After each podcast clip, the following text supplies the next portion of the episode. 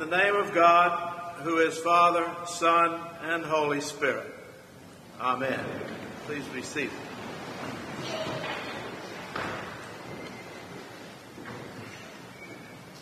Being the dean of a seminary uh, is a very different experience from being the bishop in a diocese.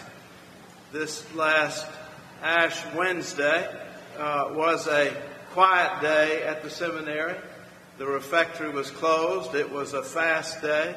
Uh, we had the day to hear meditations from a fine priest uh, and to say our prayers and reflect uh, as we began uh, the Lenten season. And I was able to spend a particular amount of time uh, in quiet uh, and in privacy in the sense of being in the presence of God. An amazing thing happened to me uh, as I said my prayers that day because the seminary is a place where we form people for ministry and the experiences of worship and work and study that we have form that life. And as I was praying about uh, our work there uh, and our task of forming leadership uh, for the church, my mind was flooded with images of growing up uh, in Trinity Church in Natchez, Mississippi as a child. Uh, I sang in the junior choir. Uh, I was an acolyte uh, in the junior choir, I have hymns that still go through my head, some of which are no longer in the hymnal. Advent tells us Christ is near. Christmas tells us Christ is here. In Epiphany, we trace all the glory of His grace. Then three Sundays we'll prepare for a time of fast and prayer, that with hearts made penitent we may keep a faithful Lent.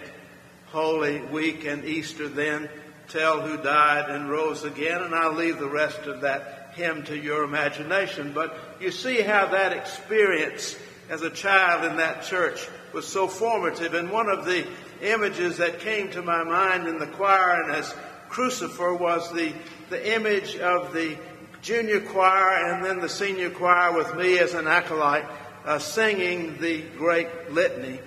There's really nothing like it uh, when it is done in such a wonderful uh, penitential setting.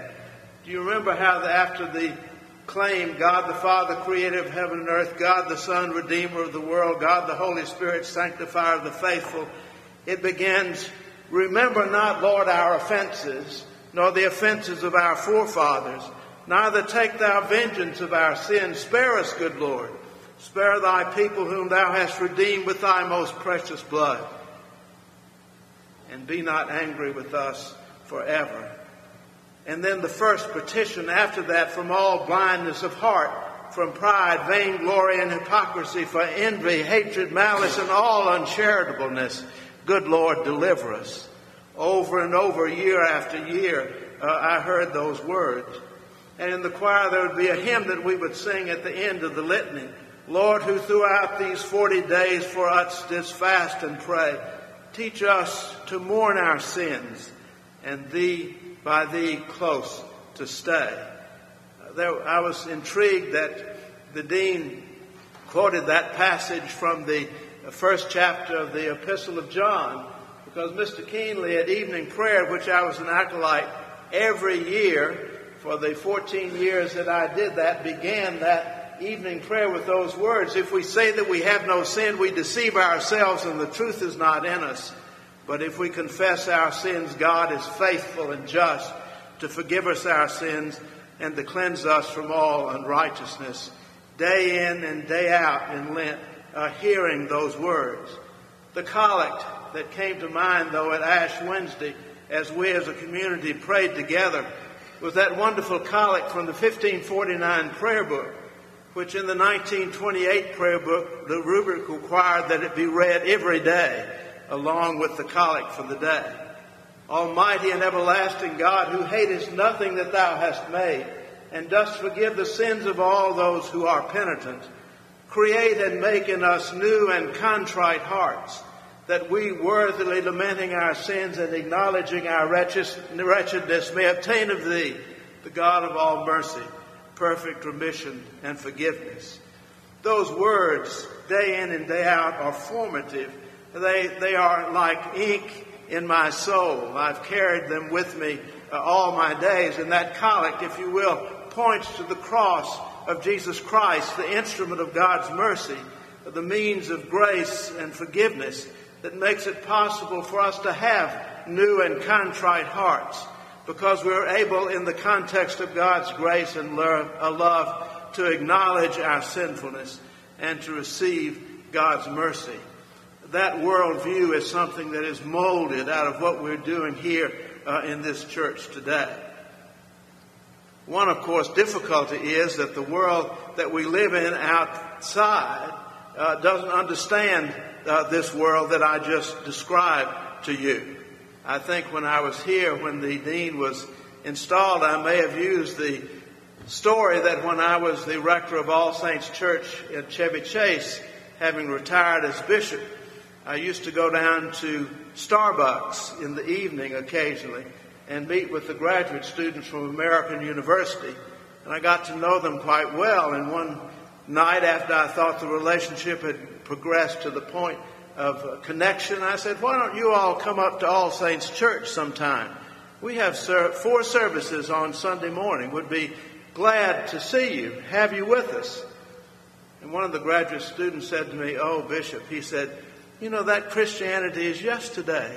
He said, it's negative. It talks about sin, and we believe in love. And I said, You mean to tell me you live in Washington, D.C., and don't believe in sin? what he thought about when he thought about sin was some dastardly act, robbing a bank, something illegal, uh, something gross. But you see, if you think about the first Sunday in Lent, the Old Testament lesson, when you were in here in church on the first Sunday in Lent, that Old Testament lesson was from the book of Genesis. It was the story of Adam and Eve and the Garden of Eden and the tree in the midst of the garden that they were not to touch. And of course, Eve was beguiled by the serpent. And then she gave apple to Adam and he ate it. And when the Lord found them naked, he said, Who told you? And of course, Eve said, I mean, Adam said, The woman. She's her responsibility. She gave it to me. I would never have thought of that. And the woman said, Of course, the serpent uh, beguiled me. But what that's all about is what the dominion of sin is all about. And that is uh, our edging God out, our being in charge, our being in control, uh, our being, if you will, the president. Uh, and our free will uh, is the problem. Our free will is the uh, source of sin. We don't become sinners by sinning. We, because we are beguiled by our free will, we sin. We're under its dominion and under that power. And that's what the cross is all about. The choices and the decisions we make. Two or three months ago, I had a call uh, from a young man who was in Milwaukee. And he said, Bishop, I'd love to drive out uh, to the seminary and see you. I'm going to be here for the week uh, on a job. And I said, Well, indeed, uh, come out. I'd love to see you. And uh, I had not seen him in years and I had not kept up with his family. Uh, but what I had in my presence was a, a very angry young man. And it appears that when he was about eight years old, his father had decided that he no longer loved his mother but rather he loved somebody who was about half his age. Uh, and he deserted his family uh, and he left them. Uh, and the garbage of that decision was in his life. And he was very angry about it and he had never been able to deal with it. And it affected his, his whole family. And so we were able to sit there and talk about it. We were not going to solve that, that problem at that moment, but I said, you know, let's go in the chapel uh, and pray about that because what your father has done to you, you're carrying with you and you can't let it go. It's one thing to have it happen to you, it's another thing to keep it with you. Uh, let's go into the chapel uh, and ask God to give us the grace for you to forgive him. Uh, and if you can forgive him, uh, it doesn't make what he did right. It means that you can leave it there. Uh, and then your life can go on. And we talked about how that anger was affecting his children. Uh, and it was indeed affecting his children. And so you see, we see that choice, that choice by his father, that distorted his life and the life of his siblings and his mother uh, and everybody else. Uh, that's what the book of Genesis is talking about. Choices we make that distort the beauty and the wonder of this creation which God has made. When we were standing in the sacristy and I was talking to the dean, I told him about an issue I had when I first married Louise at age 38. I had been the rector of the university parish for, for about four years and uh, married this lovely young lady. The only problem was, as a single person, I played bridge with all the ladies in the parish, and they sewed for me, and they cooked for me, and they ironed for me, and they cleaned for me. You know, I thought I was uh, Prince Charles. And then I married a wife. Think about that. Uh, and we were at a luncheon right after we came back from our honeymoon, and Louise was at one end of the table, and I was with the other. Uh, and she said, Ed, get me moved up by you so that we can be together. I said, Louise, I can't do that. The lady who had the luncheon, of course, was one of my bridge playing buddies, and I didn't, couldn't deal with that pressure. Uh, and so uh, the facts of the matter were I didn't do it. And the only problem was we had to go home. and then uh, we began to talk about that, and I said, Louise, we need to get this straightened out. We can't go to bed this way. And, uh, after two or three times, she looked me in the eye and she said, I'm not going to talk to you. You sound like you're right even when you're wrong. what she was saying to me is that I can justify almost anything I want to do. Uh, that's what the dominion of sin looks like. It crowds one out of the relationship uh, that uh, that we have that we've been given. I had a parishioner a number of years ago who called me up and uh, said, uh, "Father, I, have been an Episcopalian all my life, but I'm tired of this sin in the prayer book that talks about miserable sinners. She said, That's not who I am. And I said, Well, let's talk about that. And so I went to uh, talk to her. Her son was a friend and, uh, and on the vestry. Uh, and she wanted to transfer to the Ethical Society. And uh, we didn't get anywhere. And I, she said, Will you transfer me to the Ethical Society? And I said, No. Uh, but I'll write them a letter and tell them you're ethical. Uh, and I did. And then I visited with her son because we knew her very well. She was a formidable person, a lovely person in many ways, but a controlling person.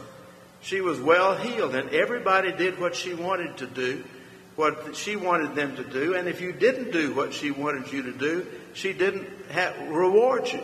And with her children, she controlled them by the assets that she had. What does sin look like there?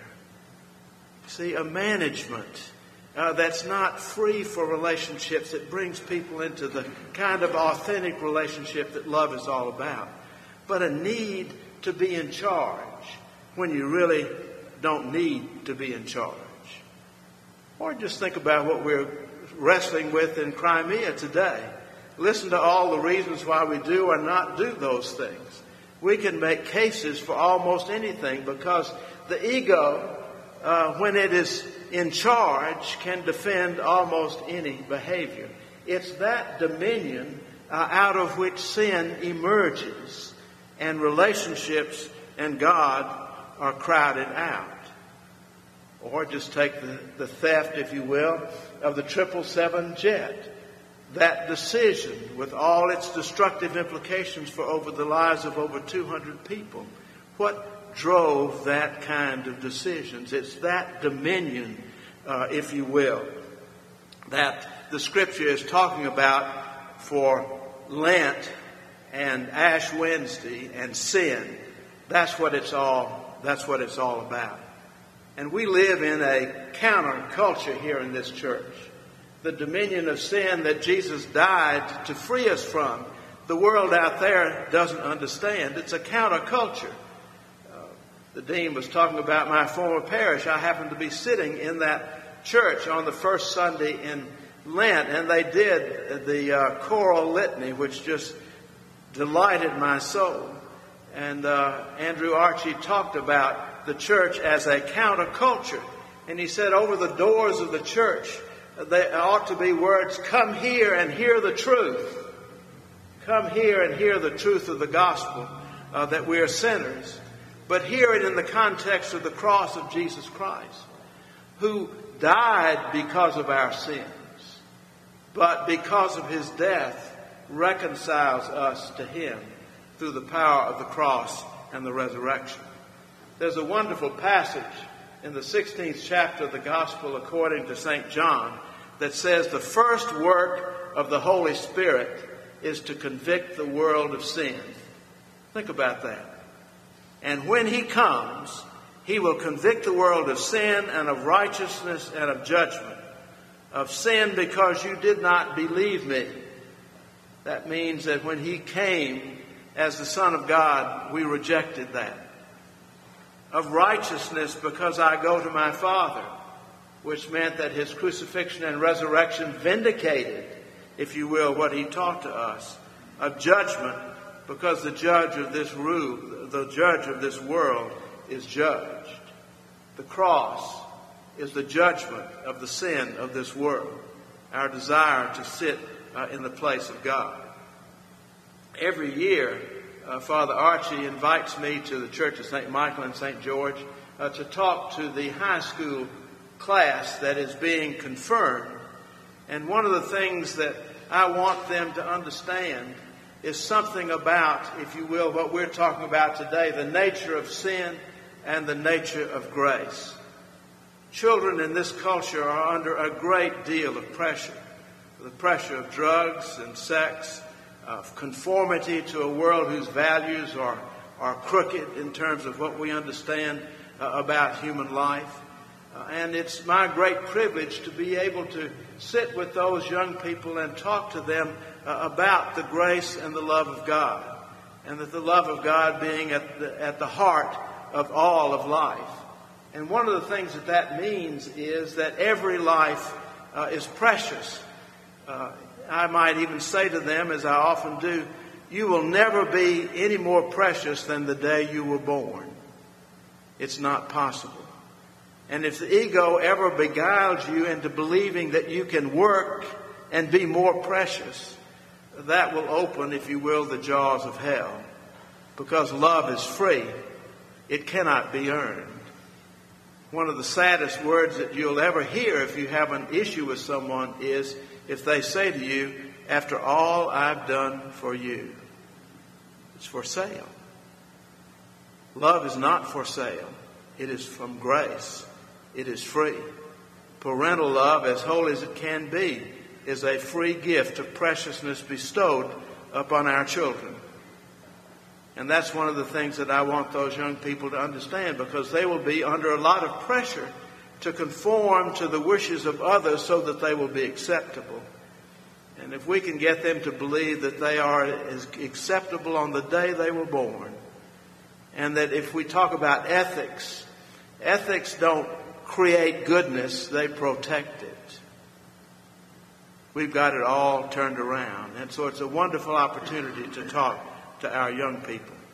And so when we begin to think about about this Lenten season and that formation that I talked to you about in Trinity Church, the same formation uh, that goes on here, the great privilege that we have in living in a community where the truth is told about human life in the context of a cross that makes every human life precious to God and that there's nothing that can be done to change that? My recommendation to you in the Lenten season is to help, if you will, form that ever more deeply in your soul with some of the words uh, that I said to you. What about that wonderful collect for Ash Wednesday? Every day when you're here in church or at a Lenten gathering or on Sunday, open your prayer books up to that collect for Ash Wednesday uh, and, and read those words and meditate on those words and the gift that it's talking about. Almighty and everlasting God, who hatest nothing that thou hast made, and dost forgive the sins of all those who are penitent. Create and make in us new and contrite hearts, that we, worthily lamenting our sins and acknowledging our wretchedness, may obtain of thee, the God of all mercy, perfect remission and forgiveness through Jesus Christ our Lord. Amen.